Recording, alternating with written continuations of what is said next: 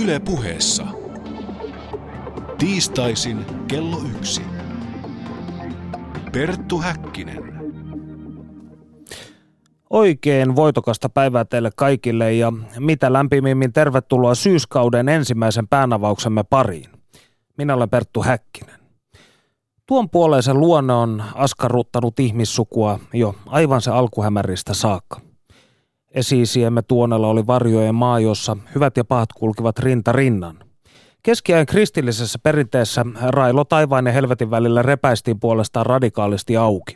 Kirkkoissa Origenes ajatteli, että jopa saatanakin tullaan aikojen lopussa pelastamaan, mutta Augustinus ei muista ajatusta voinut sietää. Tänään meille helvetin historiasta kertoo teologian tohtori Kari Kuula. Studiossa seurannani on puolestaan vanha tuttumme profeetta Jouko Piho, joka sai kesällä uskonveljensä ja sisarteensa taholta tulta ja tulikiveä päälleen kerrottuaan kannattavansa universalismia, eli oppia, jonka mukaan lopulta kaikki pelastuvat. Lämpimästi tervetuloa lähetykseen Jouko. Paljon kiitoksia. Puhutaanpa eh, aluksi hivenen viime kesän kuvioistasi. Eh, sinun oli tarkoitus pitää Glamour-mallinakin tunnetun Johanna Tukiaisen kanssa saarna kiertue, mutta yhteistyönne lopulta raukesi ja kiertue peruttiin. Mitä tapahtui? Tapahtui vähän ikävästi sikäli, että kun sitten tarkemmin tutustuin Johanna Tukiaiseen, niin tuli hyvin selväksi se, että – yhteistyön mahdollisuuksia ei kuitenkaan ole. Hän on esittänyt julkisuuteen syyksi juuri tämän universalismin, mikä pitääkin paikkansa, että meillä on siitä erilainen näkemys, mutta omalta puoleltani syynä oli siis tietyt käyttäytymiseen liittyvät asiat, jotka näyttivät minulle mahdottomaksi sen luottamukseni, mikä minulla alussa oli – että tämmöinen evankelioiva kokouskiertue ei kuitenkaan ole mahdollinen. Eli tietyllä tavalla henkilökemialliset asiat, jos näin voidaan sanoa. No niin, sinä kannatat universalismia. Voitko kertoa kuulijoillemme näin pähkinänkuoressa, mitä kyseisellä termillä tarkoitetaan? Universalismilla tarkoitetaan kaikkien ihmisten lopullista pelastumista – että helvetti kyllä on, mutta se ei ole ikuinen, vaan enemmänkin tämmöinen tietyn ajan kestävä rangaistuslaitos. Mutta lopulta, koska Jumala tahtoo kaikki pelastaa, niin näin tulee tapahtumaan. Siteraan sinua. Ikuisen helvetin oppi on mieletön, saatanallinen ja epäraamatullinen, koska se antaa kaikkivaltiasta Jumalasta aivan väärän ja vinoutuneen kuvan. Ei ole mikään ihme, että monet uskomattomat eivät halua uskoa tällaiseen kiduttaa Jumalaan. En minäkään uskoisi. Joko Piho, olet kuitenkin itsekin aikanaan kannattanut ikuisen helvetin oppia. Mikä sai sinut muuttamaan mielesi? Tämä pitää paikkansa. Olin hyvinkin en nyt ehkä kiivas, mutta voimakkaasti puhuin ja kirjoitin netissäkin ikuisen helvetin puolesta, koska minut oli sillä tavalla opetettu ja pidin sitä raamatullisena oppina. Kymmenen vuotta sitten sain käsiini juuri tämän Kari Kuulan kirjan Helvetin historia ja sitten aloin tutkia aihetta myös netistä. Englanninkielisiltä sivuilta löytyy paljonkin aineistoa aiheesta – ja siitä alkoi vuosia kestänyt pohdiskelu ja mietintä ja raamatun tutkinta, joka johti lopulta siihen, että aloin pitää kaikkien pelastumista todennäköisempänä tulkintana ja tänä päivänä olen sitä mieltä, että se on oikea tulkinta, mutta koska ihmisten on hyvin vaikea sitä ymmärtää, kun toisin on opetettu, niin olen päättänyt olla puhumatta siitä julkisesti – tai kirjoittaa siitä julkisesti.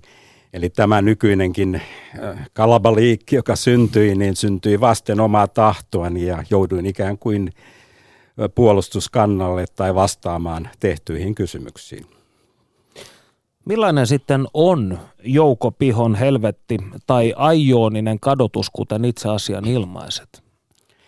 Kuten jo vähän aiemmin viittasin, se on tämmöinen rangaistuslaitos, ihan niin kuin ihmisillä on vankila eihän senkä tarkoitus ole vain kiusata väärintekijöitä ja rikollisia, vaan vankila, vankilan tarkoituksena on muuttaa rikollista, korjata, opentaa, opettaa ja ojentaa häntä niin, että tämä rikollinen muuttuisi ja voisi palata siviilielämään kunnollisena ihmisenä. Näin toimii Jumalakin. Lisäksi siinä on tämä rangaistusaspekti, että tietystä rikoksesta seurauksena on rangaistus. Mutta toinen tarkoitus on tämä korjaava näkökulma. Sitten tarkemmin me emme tiedä, minkälainen se on. Se on varmaankin jokaiselle ihmiselle erilainen heidän syntiensä mukaan. Toinen raamatun mukaan, vertauksen mukaan saa enempi lyöntiä, toinen vähempi lyöntejä, koska on erilaisia rikkomuksia – mutta mikään näistä ei voi eikä tarvitse kestää ikuisesti, koska tässä lyhyessä ajassa ihminen ei voi tehdä niin suurta syntiä, että se vaatisi ikuisen rangaistuksen, koska se on täysin kohtuuton, eikä missään suhteessa siihen tehtyyn rikokseen. Miten sinä uskot, onko sitten uskon puute kaikista pahin synti? Joutuuko siitä pisimmälle sakkokierrokselle? No mä en lähtisi arvioimaan korkeimmalle tuomarille, Jumalalle kuuluvia asioita, mikä on pahin synti. Ehkä uskon puute ei ole ihan pahimmasta päästä. Raamattu antaa ymmärtää, että kaikkein pahin synti olisi pilkka pyhää henkeä vastaan. Että sitä ei ihan heti saakkaan anteeksi, vaan siinä voi mennä niin useampia ajoineja, eli aikakausia, ennen kuin sen voi saada anteeksi. Kun olen tutustunut näihin sinun teksteihisi, niin aistin kuitenkin, olen löytänyt täältä sellaisia kohtia, joissa tietyllä tavalla siinä deskriptiivisesti kuvailet, millaista mahdollisesti helvetissä voisi olla, siteeraan. Se voisi olla tuhansien vuosien kestävä sakkokierros kadotuksen kauheassa pimeydessä ja rikin katkuisessa kuumuudessa matojen ja käärmeiden kanssa. Onko tämä puhtaasti tällaista ö, runollista tuotetta ja kuvitusta vai ajatteletko sinä näin? Kyllä se voi ja todennäköisesti on hyvinkin niin kuin todellista, koska perustannut ajatukset raamatun kuvauksiin. Siellä puhutaan rikinkatkusta, tulisesta järvestä ja siellä puhutaan madoista ja siellä puhutaan, Jeesus sanoi, että siellä on itku ja hammasten kiristys ja puhutaan pimeydestä. Niin, että kyllä, kyllä nuo on niin kuin jonkinlaisia, mutta kuitenkin nuokin ovat vajavaisia kuvauksia siitä, miten kauheata se todellisuudessa on. Ja tähän se ongelma onkin, että me emme pysty kuvittelemaan oikein, millaista siellä on, kun se on, ei ole niin kuin tähän elämään liittyvä asia. Lisäksi on ihmisiä, jotka ovat käyneet vaivan paikassa siellä pahassa paikassa ja ovat sitten tulleet sieltä päässeet takaisin elämään esimerkiksi näitä lähellä kuolemaa tai jotka ovat kokeneet kuoleman ja tulleet takaisin kuitenkin, niin heidän kuvauksensa ovat myös juuri tämän tyyppisiä, että siellä on jopa käärmeitä nähty ja matoja ja, ja kaikenlaista pahuutta. Mutta eiköhän se kaikkein suuri helvetti ole kuitenkin se karmea katumus ja syyllisyys siitä, että mitä pahaa tulikaan elämäaikana tehtyä. Ja, ja sehän siinä onkin tarkoitus. Ei tämä niin kuin rangaistus sinällään, vaan että se muuttaisi näitä ihmisiä, jotka on siellä. Sehän se on se tarkoitus. Jos tätä tarkoitusta ei ole, niin silloinhan helvetti on tarkoitukseton, täysin mieltä vailla oleva, ikuisesti kestävä, päättymätön kidutus, kidutus, kidutus, joka ei johda mihinkään, ei muutokseen, ei parannukseen, ei mihinkään. Minä en usko, että Jumalalla on mitään mieltä tällaista kidutuslaitosta laittaa pystyyn, vaan sillä täytyy olla jokin tarkoitus, koska kaikella mitä Jumala tekee on jokin mielekäs tarkoitus.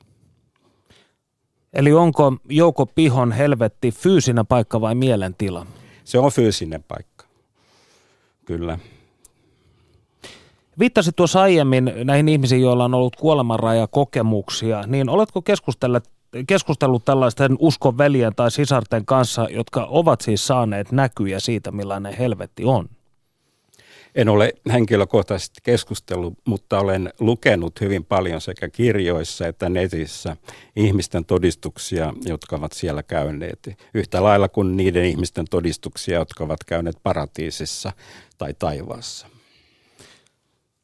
Pastori Antti Kylliäinen joitain vuosia sitten kohahdutti suomalaista kristikansaa toteamalla, että kaikki pelastuvat ja helvettiä ei ole olemassa. Miten sinä suhtaudut tällaisiin ajatuksiin? No tuo opetus on raamatun vastaista. Kyllä helvetti on olemassa, mutta se vaan, että mikä on sen kesto, että se ei ole ikuinen. No, miten sitten su- suhtaudut apostoli Paavalin synnin palkkaan kuolema ajatteluun, jossa syntinen sielu kuolemansa jälkeen haihtuu ja katoaa tietymättömiin? Joo, tämä on mielenkiintoinen juttu, koska nyt raamatussa on erilaisia sanoja, jotka kuvailevat tätä loppua. Ja jotkut sanat ovat sellaisia, kuten Paavalin käyttämät, joista voisi tulkita, että se tarkoittaisi sielun loppumista. Ja tästähän on sitten syntynytkin yksi oppi, eli annihilaatio-oppi, joka käsittääkseni on adventisteillakin, että tietyn ajan kärsimyksen jälkeen nämä sielut yksinkertaisesti tuhotaan ja ne lakkaavat olemasta. Itse en, en tähän usko, vaan olen sitä mieltä, että Jumala ei mitään luomaansa tällä tavalla niin kuin tuhoa vaan se tarkoittaa se sana tuho, että niin kuin menetystä ja kadotusta ja tätä rangaistusta, vaan Jumala muuttaa, Jumala pelastaa. Jumala ei ole kadottaja ja tuhoaja, hänen vastustajansa on, vaan Jumala on pelastaja, joka pystyy niin kuin kadonneenkin pelastamaan. Studiossa siis Perttu Häkkinen ja Jouko Piho. Keskustelemme helvetistä ja tässä vaiheessa kuulemme, mitä toimittaja Hietaneva on meille valmistanut. Perttu Häkkinen. Populaarikulttuurin kuvastossa helvetti on kuuma pätsi, jossa liekit lyövät ja syntinen ihminen saa ansionsa mukaan. Käsitys helvetistä ei tietenkään ole aina ollut samanlainen, eikä ajatus helvetistä ole kristittyjen etuoikeus, vaan idea jonkinlaista kuolleiden valtakunnasta on esiintynyt jo ammoisina aikoina eri kulttuureissa. Helvetin maailmaan meidät johdattaa teologian tohtori Kari Kuula, joka on kirjoittanut helvettiä käsittelevän teoksen Helvetin historia. Oikein hyvää päivää ja tervetuloa ohjelmaamme. No kiitos, kiitos. Kuten sanottua, ajatus helvetistä on vanhempi kuin kristin usko, ja viittauksia kuolleiden valtakuntaan löytyy yhtä lailla Kalevalasta kuin Homeroksen Odysseijastakin. Näissä esikristillisissä helvettitarinoissa on yhteisiä piirteitä. Kerrotko hieman näistä? No, aika monet vanhat kulttuurit ajattelevat sillä tavalla, että elämä jatkuu kuoleman jälkeen ja on ajateltu sillä tavalla, että se jatkuu pikkusen samanlaisessa muodossa, missä se kuoleminen itse tapahtuu. Kuolema on aika kurjaa ja kauheaa. Ja siitä johdetaan se johtopäätös, että elämä kuoleman jälkeen on samanlaista, puolinaista, surkeita, varjomaista olemista. Kreikkalaisissa myyteissä puhutaan haadeksesta, tällaisesta vainajien edesmenneiden ihmisten valtakunnasta, laaksosta, luolasta, rotkosta, jossa ihmiset ovat olemassa eläinlaisina varjoina, muistavat pikkusen edellisestä elämästä, mutta eivät juurikaan. Ja semmoinen kaiho, suru, ikävä lepää koko paikan yllä. Ja sitten Haadeksessa on toki varattu aivan erityisosasto Tartaros sellaisille ihmisille, jotka ovat tehneet poikkeuksellisen suurta pahaa elämänsä aikana. Tartarokseen joutuvat myös monet myyttien hirviöt ja pahantekijät. Kirjassasi esiintyy usein termi helvettiuskomuksen esiaste. Mitä tämä tarkoittaa? Helvettiuskomuksen esiasteella kuvaan toisaalta tällaista kreikkalaiseen ajatteluun liittyvää uskomusta sielun kuolemattomuudesta. Jos ajatellaan niin, että ihminen jakautuu kahteen osaan, aineelliseen katoavaiseen ruumiiseen ja sitten aineettomaan katoamattomaan sieluun, niin silloin siitä seuraa se ajatus, että se sielu jatkaa olemistaan kuoleman jälkeen. Ja tämä sielun kuolemattomuusidea on yksi tällainen helvetin rakennuspalikka.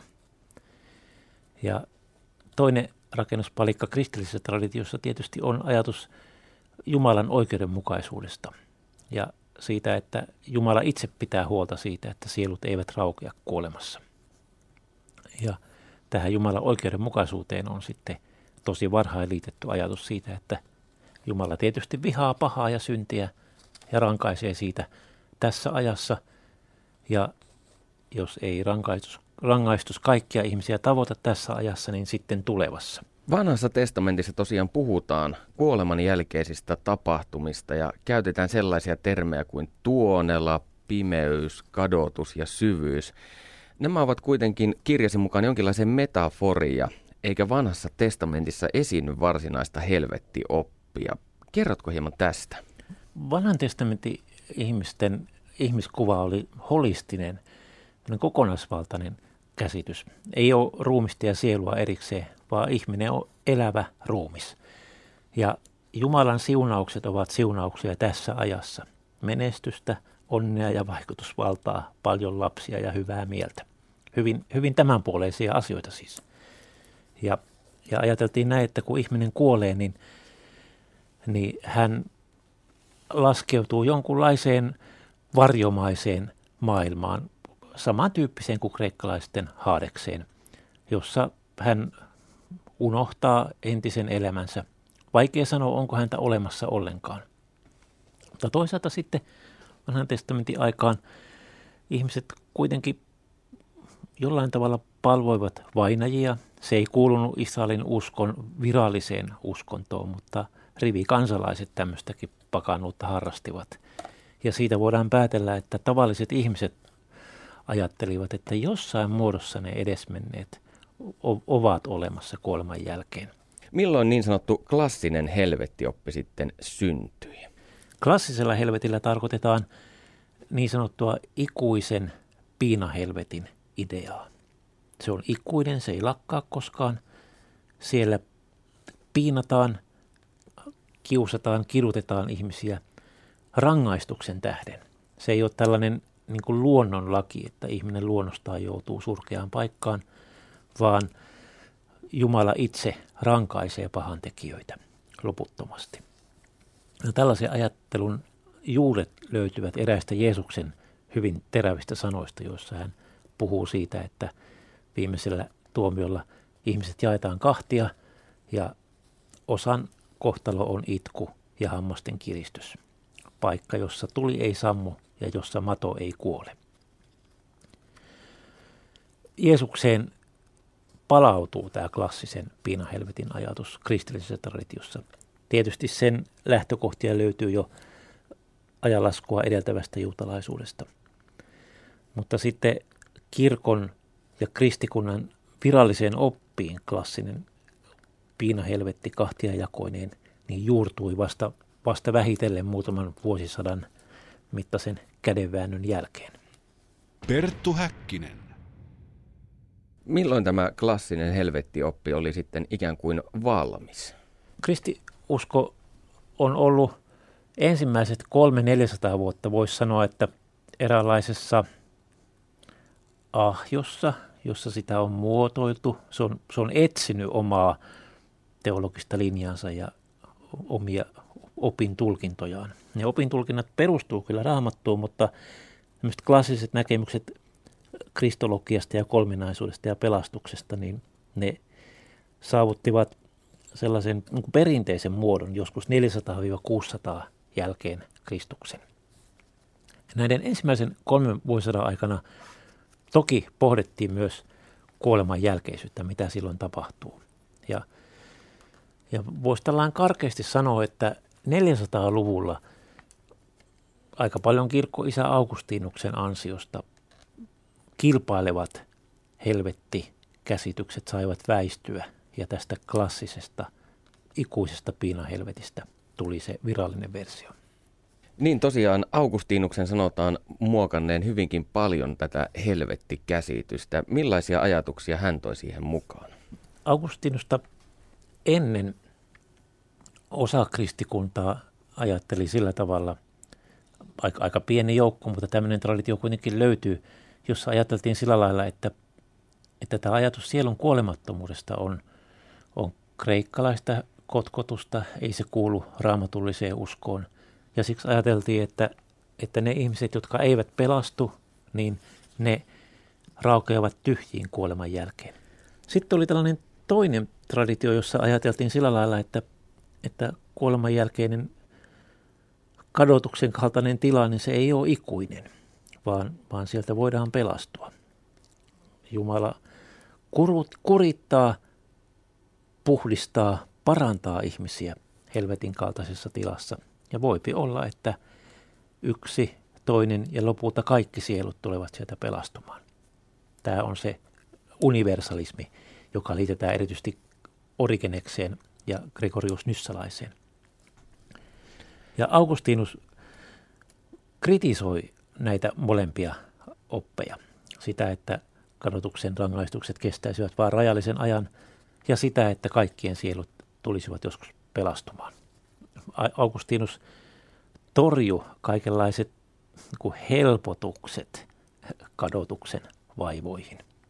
Osin tämä johtuu Augustinuksen vahvasta syntiopista.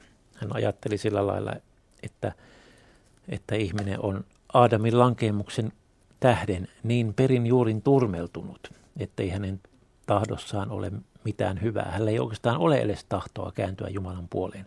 Hän tahtoo vain vihata Jumalaa, jos ei Jumala itse paranna ja uudista ihmisen tahtoa. Ja siksi Augustinus ajatteli, että, että Jumala vihaaville sieluille on oikeudenmukaista antaa todella ankara, ankara rangaistus. Perttu Häkkinen. Tässä pirteitä augustinolaisia ajatuksia meille kertoi teologian tohtori Kari Kuula Panu Hietaneva haastattelussa.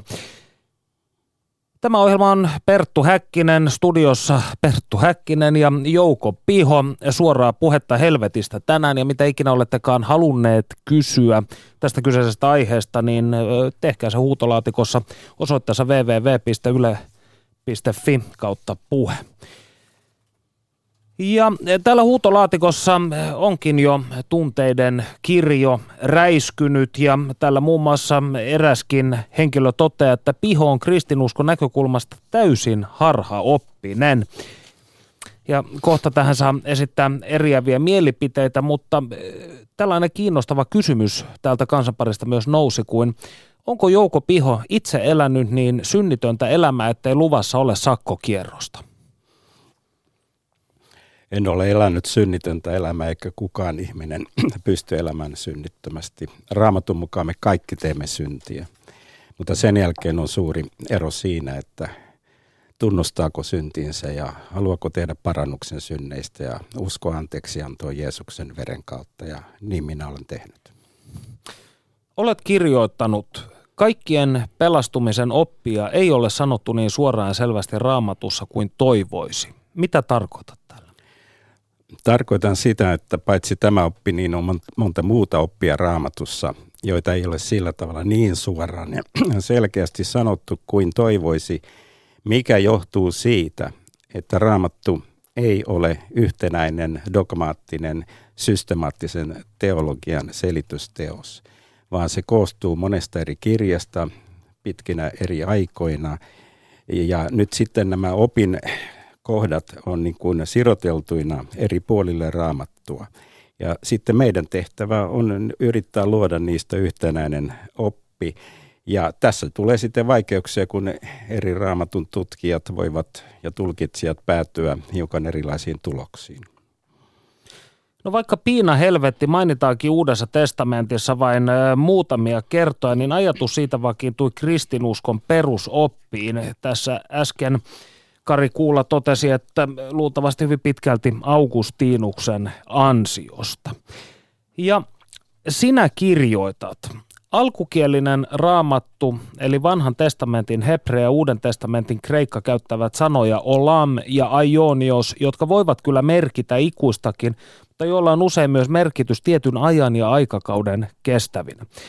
Toinen ratkaiseva tekijä mielestäsi oli Hieronymuksen Uuden testamentin laton, latinannos vulgaatta, jossa hän käänsi väärin kreikan sanan aionios, eli tietyn ajan kestävä sanalla eternus, eli ikuinen. Onko siis koko ikuisen helvetin problematiikassa kyse yksinkertaisesti vain käännösteknisestä lapsuksesta?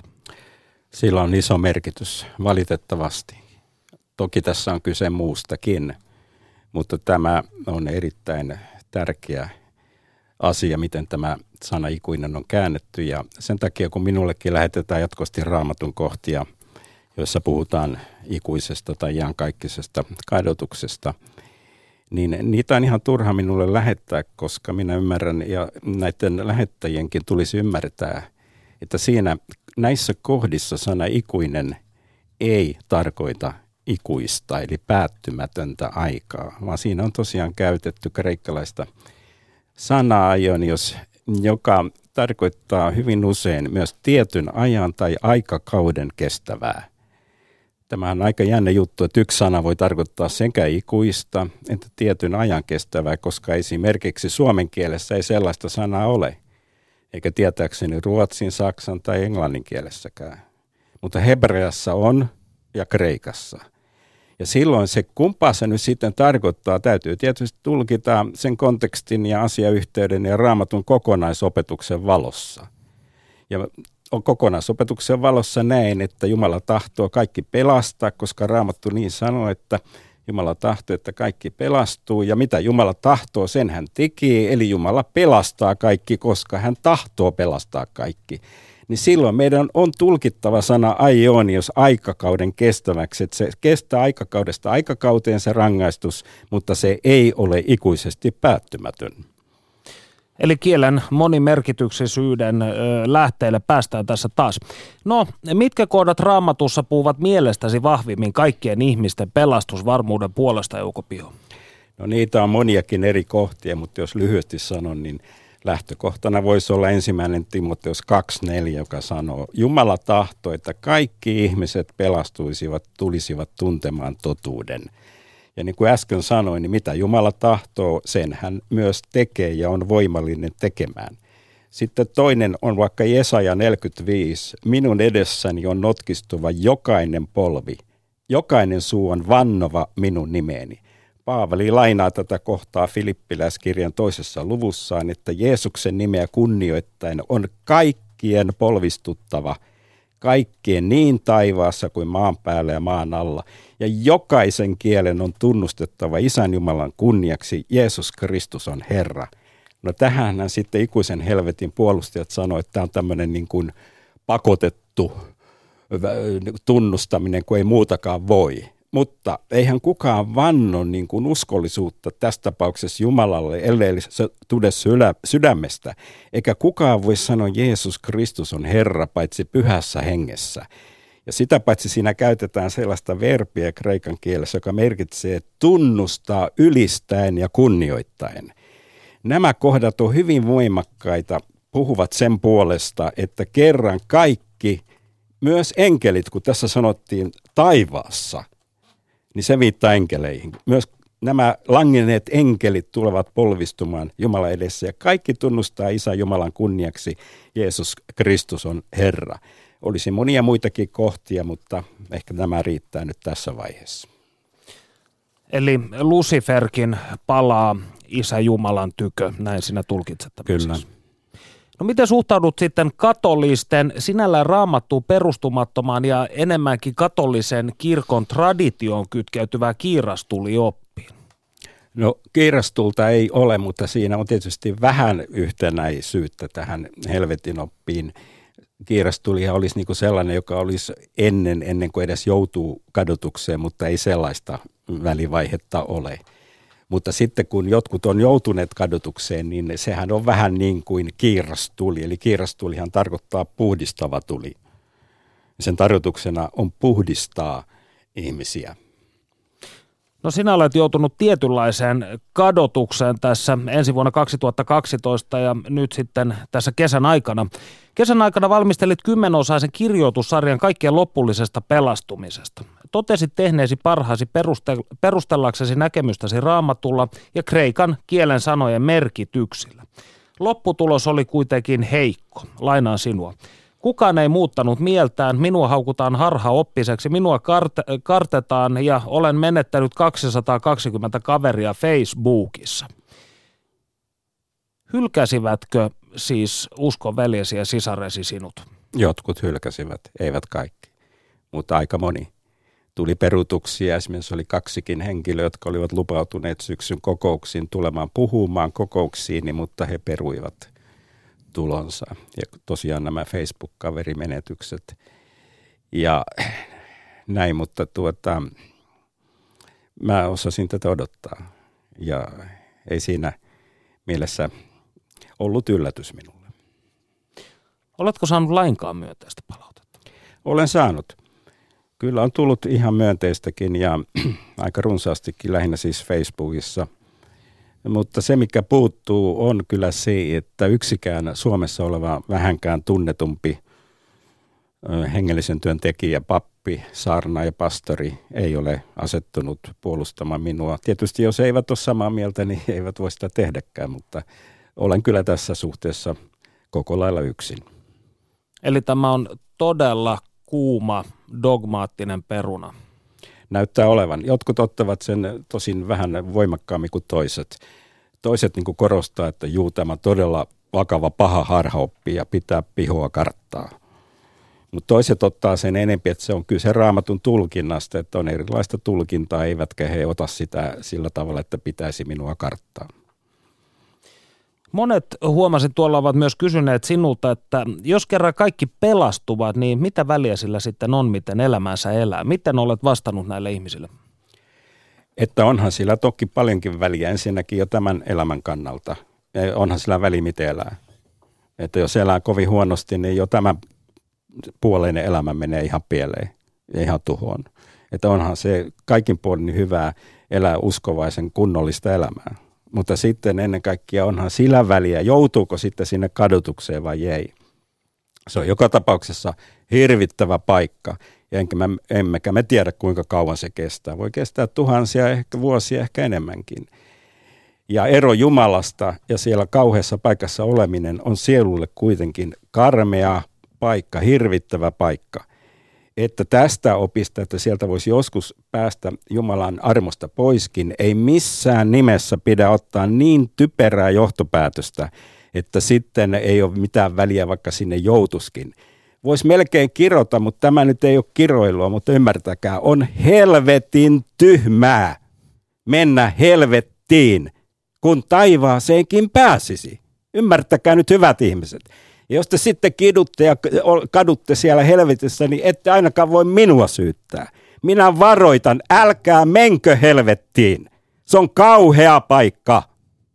Nyt on niin väkevää todistusta, että tarkkaamon lasikin täällä huurtuu.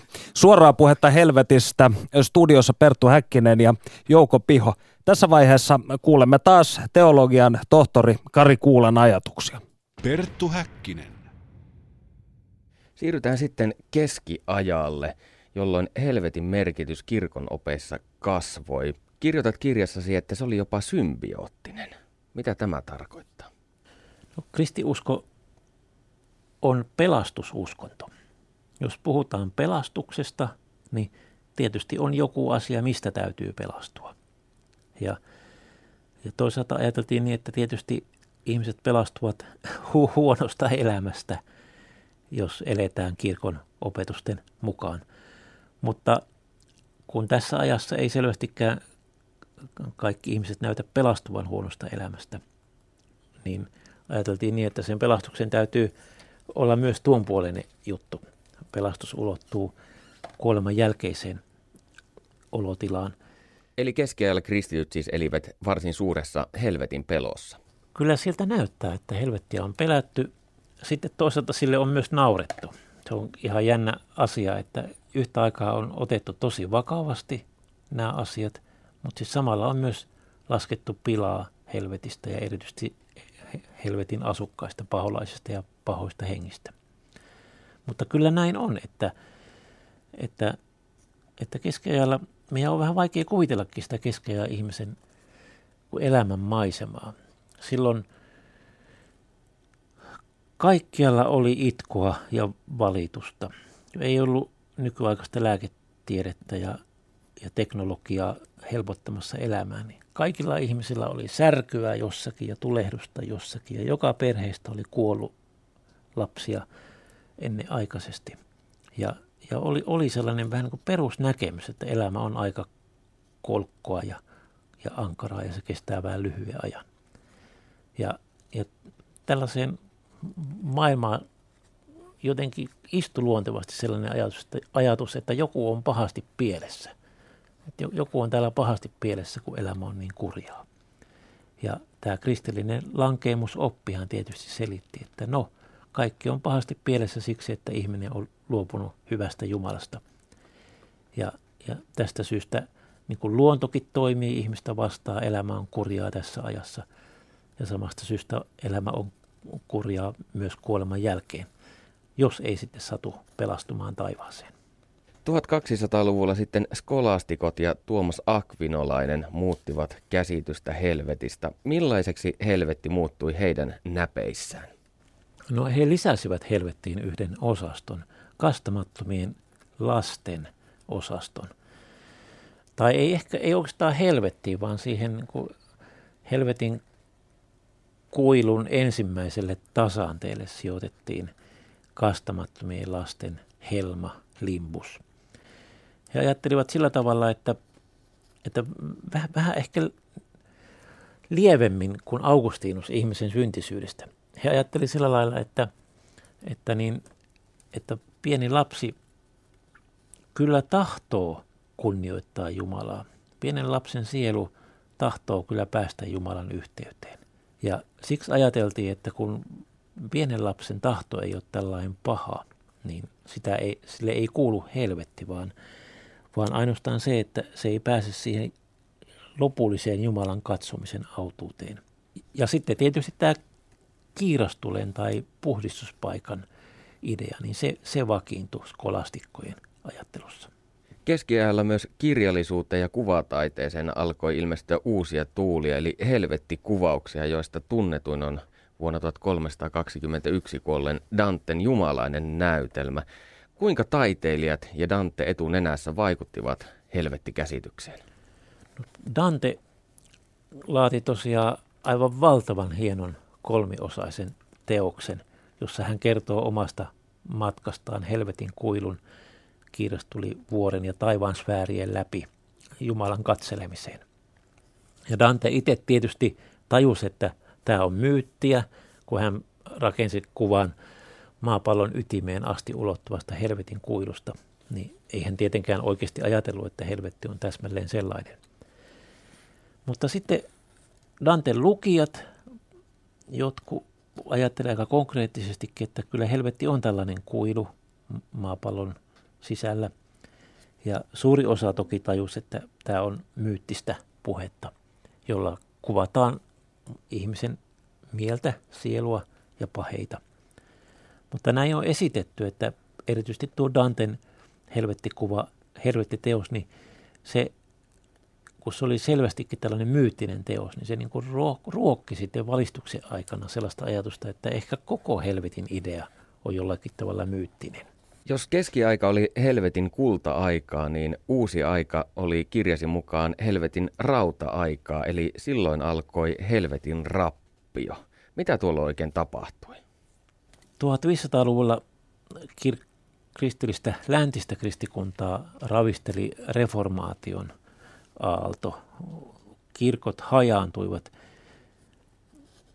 tai katolinen kirkko hajosi useaan eri protestanttisen kirkkokuntaan ja tietysti jäljelle jäi myös se katolinen äitikirkko. Ja protestantit kannattivat sellaista ajattelua, että on palattava suoraan raamattuun. On, toki kirkon traditiotakin kannattaa kuunnella, mutta traditio voi erehtyä monissa asioissa. Traditio on erehtynyt muun muassa Paavin korkean, korkean aseman käsityksessä – ja sitten protestantit ajatteli, että, että kun raamatussa ei niin selvästi puhuta kiirastulesta, tuosta puhdistuspaikasta, jonka kautta pelastuvat menevät taivaaseen, niin protestantit hylkäsivät tuon kiirastuli-ajatuksen. Mutta sitten erityisen lainausmerkissä vahingollista klassiselle helvettikäsitykselle oli se protestanttien korostus, että on palattava raamattuun ja pitkäkin perinne on voinut erehtyä. koska protestantismin kyljessä syntyi myös niin sanottu radikaalireformatorinen linja, joka todellakin palasi raamattua ja kuunteli myös järjen ääntä ehkä vähän eri tavalla kuin Luther ja Calvin ja Englannin kirkon opettajat. Ja, ja tässä radikaaliprotestantismissa syntyi sitten sekä se palasi oikeastaan takaisin tämä oppi siitä, että ehkä kaikki sielut lopulta tulee pelastumaan. Ja sitten osa radikaaliprotestantteja ajatteli tämän tyhjiiraukeamisopin mukaan, että, niin, että, että kaikki ei tule pelastumaan, mutta ne, jotka ei pelastu, niin ne ennemmin tai myöhemmin raukeaa olemattomiin. Perttu Häkkinen. Universalismi on tosiaan ollut tänään ohjelmamme aihe. Milloin universalismin kulta-aika on ollut? Milloin se on ollut erityisessä suosiossa? Sijoittaisin sen tuonne 1800-luvulle. Silloin Pohjois-Amerikassa syntyi joitakin ihan avoimesti universalismia opettavia liikkeitä ja kirkkokuntia.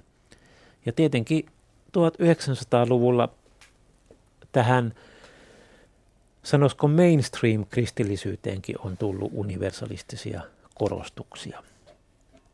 Ja, ja on pohdittu, että, niin, että mahtaako se universalismi sittenkään olla ihan niin harhaoppinen idea kuin joskus 500-luvulla jälkeen Kristuksen ajateltiin.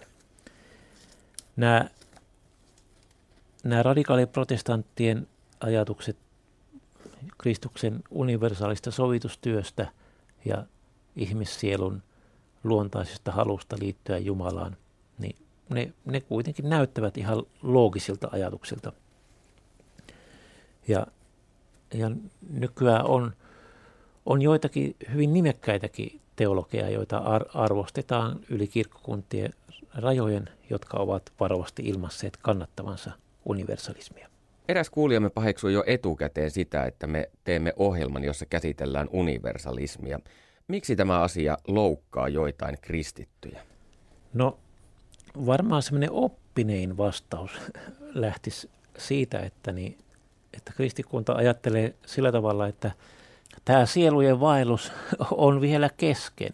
Ei ole viimeistä tuomiota vielä pidetty, joten – nyt, nyt ei voi vielä varmuudella sanoa mitään lopputuloksesta. Että on, on, vähän luvatonta etukäteen tietää, että Jumala onnistuu kyllä suostuttelemaan kaikki sielut puoleensa.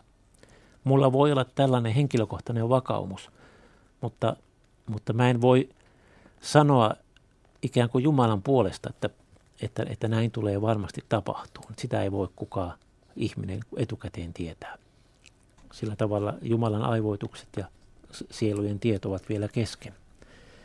Ehkä, ehkä tästä syystä se joitakin vähän karsastuttaa, että siinä tiedetään liikaa siitä, että, että mitä, mihin Jumala pystyy ja, ja mikä tulee sielujen lopullinen kohtalo olemaan. Eli muiden ihmisten pelastusta saa toivoa ja sitä saa rukoilla, mutta asiaa ei saa julistaa.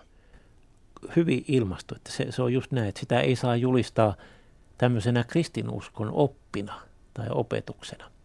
Mutta niin toki pappi voi sanoa halutessaan, että minä itse uskon tähän. Pappi voi sanoa, että tämä on mun vakaumus, että mä oon näitä asioita miettinyt ja opiskellut ja mä uskon, uskon tähän.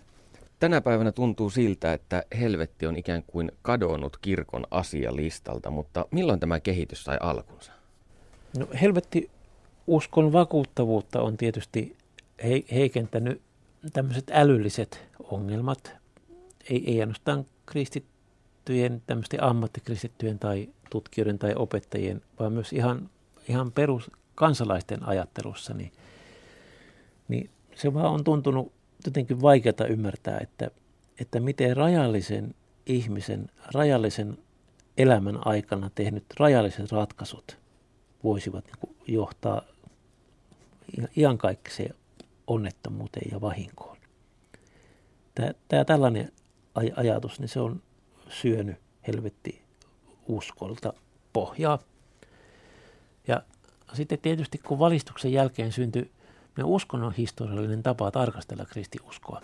Siinä uskonnon historiallinen tutkimusmetodi on sellainen, jossa katsotaan, että millä tavalla kristiusko on saanut vaikutteita kilpailevista filosofioista ja naapuriuskonnoista.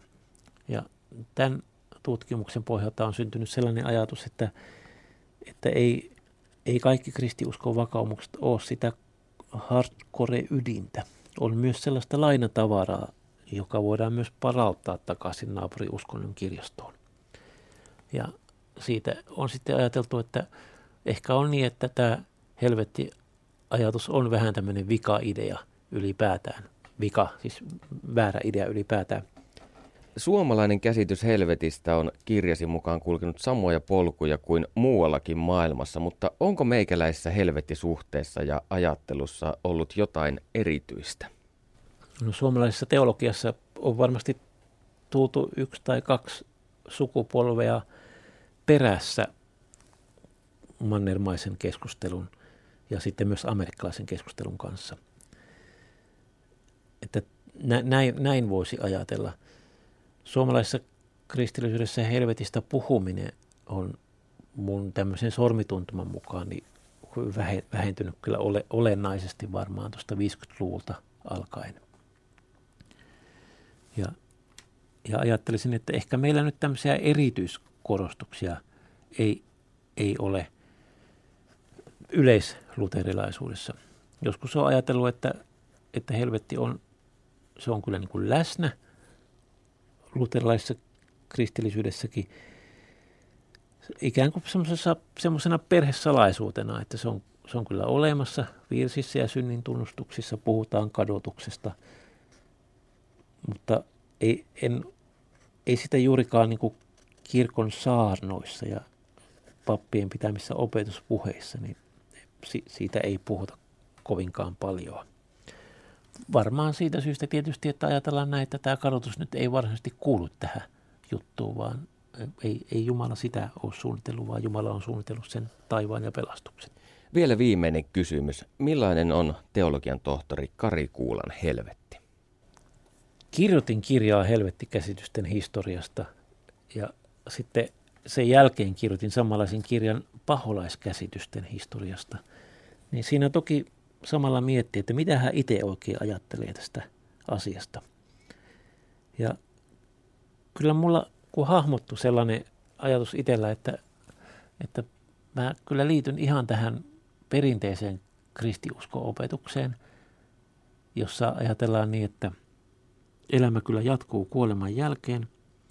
Ja mä itse ajattelen sillä lailla, että Jumala suostuttelee kaikkia sieluja puolelleen, eikä luovu kenestäkään. Ja en, en pysty etukäteen sanomaan, että onnistuuko hän taivuttelemaan kaikkia sieluja puolelleen. Mutta olisihan se aika yllätys, jos joku rikka hippunen onnistuisi vastustamaan luojansa tahtoa sillä mä ajattelen aika toiveikkaasti ihmisten ja ihmiskunnan tulevaisuudesta. Silloin kun on, on tällainen niin kuin vahva päivä, että nämä uskon asiat tuntuvat todellisilta. Mutta sitten toki on sellaisia väsyneitä maanantai-päiviä, jolloin, jolloin miettii, että onkohan tämä sellaista ihmisten keksimää mytologiaa alusta loppuun, jolla on pelkästään psykologista todellisuutta, mutta ei muuta. Perttu Häkkinen. Lämmin kiitos Panu Hietanevalle äskeisestä haastattelusta. Studiossa Perttu Häkkinen ja Jouko Piho vielä hetken aikaa. Keskustelemme universalismista, helvetin historiasta ja kaikesta alaan liittyvästä. Jos teillä on jotain kysyttävää, kerkeätte vielä keväistä osoitteessa www.yle.fi kautta puhe ja laittaa sinne huutolaatikkoon mahdolliset kysymykset tai kommentit. Jouko, aikanaan viisaustieteilijät ja teologit järkeilivät, että vaikka ei ole tietoa siitä, onko helvetti olemassa vaiko ei, niin kannattaa uskoa Jumalaan, koska siinä ei mitään häviäkään. Mitä sinä ajattelet Moisesta? Opportunismia vaiko pragmatismia? No, se on ihan talonpoikas järkeä. Totta kai.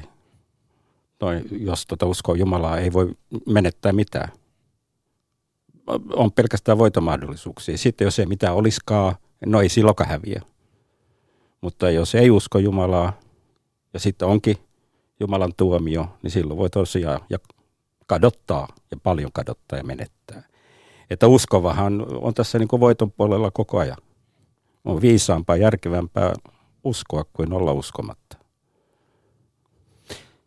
Sinä tuossa mainitsit, kun olet pohtinut jonkun verran tätä asiaa, että ihminen tai sielu ei kestä Jumalan vihaa, ikuista vihaa. Haluaisitko tästä kertoa vähän? Joo, tämä on hyvin tärkeä asia. Nimittäin Raamattu sanoo, että ihminen ei kestä Jumalan päättymätöntä ikuista vihaa. Jesaja 57, 16 kirjoittaa näin. En minä ikuisesti ole teihin vihastunut, enkä loputtomiin teitä syytä. Jos niin tekisin, teidän voimanne herpoaisi, eikä yksikään luoduistani kestäisi minun edessäni. Ja tähän liittyy myös se, että kun Jumala ei pidä vihaa iäti ikuisesti, niin monessa kohtaa sanotaan, että hänen armonsa pysyy ikuisesti. Nyt kuitenkin ikuisen helvetin opettajien mukaan Jumala vihaa ikuisesti ja Jumalan viha pysyy ikuisesti. Kun Raamattu sen sijaan opettaa, että Jumala ei vihaa ikuisesti, vaan hänen armonsa pysyy ikuisesti. Miten sitten yksi tällainen kiintoisa teologinen kommervenkki, jota tässä on pohdittu, on se, että miten Jeesuksen ristin kuolema ja sovitustyö sopivat yhteen univer- universalismin ajatusten kanssa? No aivan loistavasti. Jotkut ovat kirjoittaneet, että kaikkien pelastuminen mukaan tekisi jotenkin tyhjäksi Jeesuksen ristintyön merkityksen, kun asia on aivan päinvastoin. Nythän ikuisen helvetin mukaan, opin mukaan, Jeesuksen ristintyön pelastusmerkitys koskisi vain pientä osaa ihmiskunnasta. Uskaltaisiko sanoa ehkä 10 prosenttia. 9 prosenttia ei hyödy mitään Jeesuksen kuolemasta.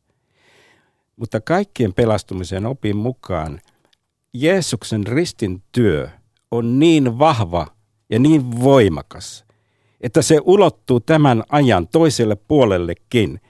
Ja Jeesuksen veren ansio pystyy pelastamaan jopa kadotuksestakin, niin sehän antaa paljon enemmän kunniaa Jumalalle ja paljon enemmän korostaa Jeesuksen ristintyön merkitystä kuin ikuisen helvetin oppi. No jos ajatellaan Jeesuksen toista tulemista, jota tässä nyt on varottu kaksi vuosituhatta, niin kun se tapahtuu, ja, tai sanotaan oikeastaan näin, kun kaikki ovat pelastuneet, kun maailmanhistoria tietyllä tavalla loppuu siihen, niin mitä sitten tapahtuu? No sehän on sitten Jumalan salaisuus. Jumala luo jatkuvasti ja sitten Jumala luo varmaan taas uusia asioita ja meillä on edessä uudet seikkailut mutta se on sitten toinen tarina se. Eli Jouko Piholla ei ole mitään veikkauksia tähän, tähän asiaan liittyen? Ei muuta kuin tuo, että Jumalan luomistyöt jatkuvat ja me olemme niissä mukana. Mitä Jouko Piholle tapahtuu hänen kuolemansa jälkeen? Minun ruumiini maatuu niin kuin kaikkien muidenkin, mutta minun sieluni menee uskoni mukaisesti Jumalan paratiisiin, eli sielu, henki menee sinne odottamaan myös ruumiin ylösnousemusta. Raamatun opinhan mukaan myös ruumiillinen ylösnousemus tapahtuu aikojen lopussa, jolloin sielu sitten yhdistyy tähän ruumiiseen ja me saamme siellä sitten uuden henkeruumiin. Jos pysytään vielä muutama minuutti tämänpuoleisissa asioissa kuitenkin, niin mitä Jouko Piho tällä hetkellä tekee? Se meidän kuulijoitamme varmasti kiinnostaa myös polttavasti. No lähinnä kirjoitan. Olen tämän vuoden aikana kirjoittanut useita kirjoja. Ihmeellinen Israel-kirjan viime syksyn matkastani. Sitten keväällä tuli julkisuuteen kirjani Profetioita ja lopun aika. Ja nyt olen paraikaa tekemässä kahta muuta kirjaa, eli toisesta Israel-matkastani niin viime kesältä on tulossa ihmeellinen Israel 2 ja sitten tällainen mietelmäkirja Sanalastuja, jotka ovat nyt taittovaiheessa. Ja samalla netissä paljon kirjoittelen. Lisäksi olen suunnittelemassa mahdollisesti kokouksia, hengellisiä tilaisuuksia eri puolilla Suomea sekä todennäköisesti vielä talvella kolmas matka Israeliin, mutta saakoon Herra johdattaa. Sinun elämäkerta teoksesi Outo tie, josta äskettäin otettiin uusinta painos, niin olet myös lupailut jatkoa sillä. Missä vaiheessa tämä työ on? No se on suunnitelman vaiheessa ja tällä hetkellä niin katson, että missä vaiheessa katkaisen sen, eli mihin päättyisi se toinen osa. Mutta aika paljon siitä on aineistoa jo koossa ja kerättynä. Tuletko käsittelemään tulevaisuudessa enää näitä universalismiin liittyviä teemoja? Jos minusta riippuu, niin en. En mielellään puhuisi näistä, enkä nytkään olisi julkisuudessa kirjoittanut – mutta minusta riippumattomista syistä tämä aihe tuli esille. Ja syy, miksi en mielellään näistä puhu, on se, että tämä asia on liian vaikea ihmisten ymmärtää ja varsin monet ymmärtävät sen aivan väärin, niin kuin on tässäkin ohjelmassa käynyt ilmi.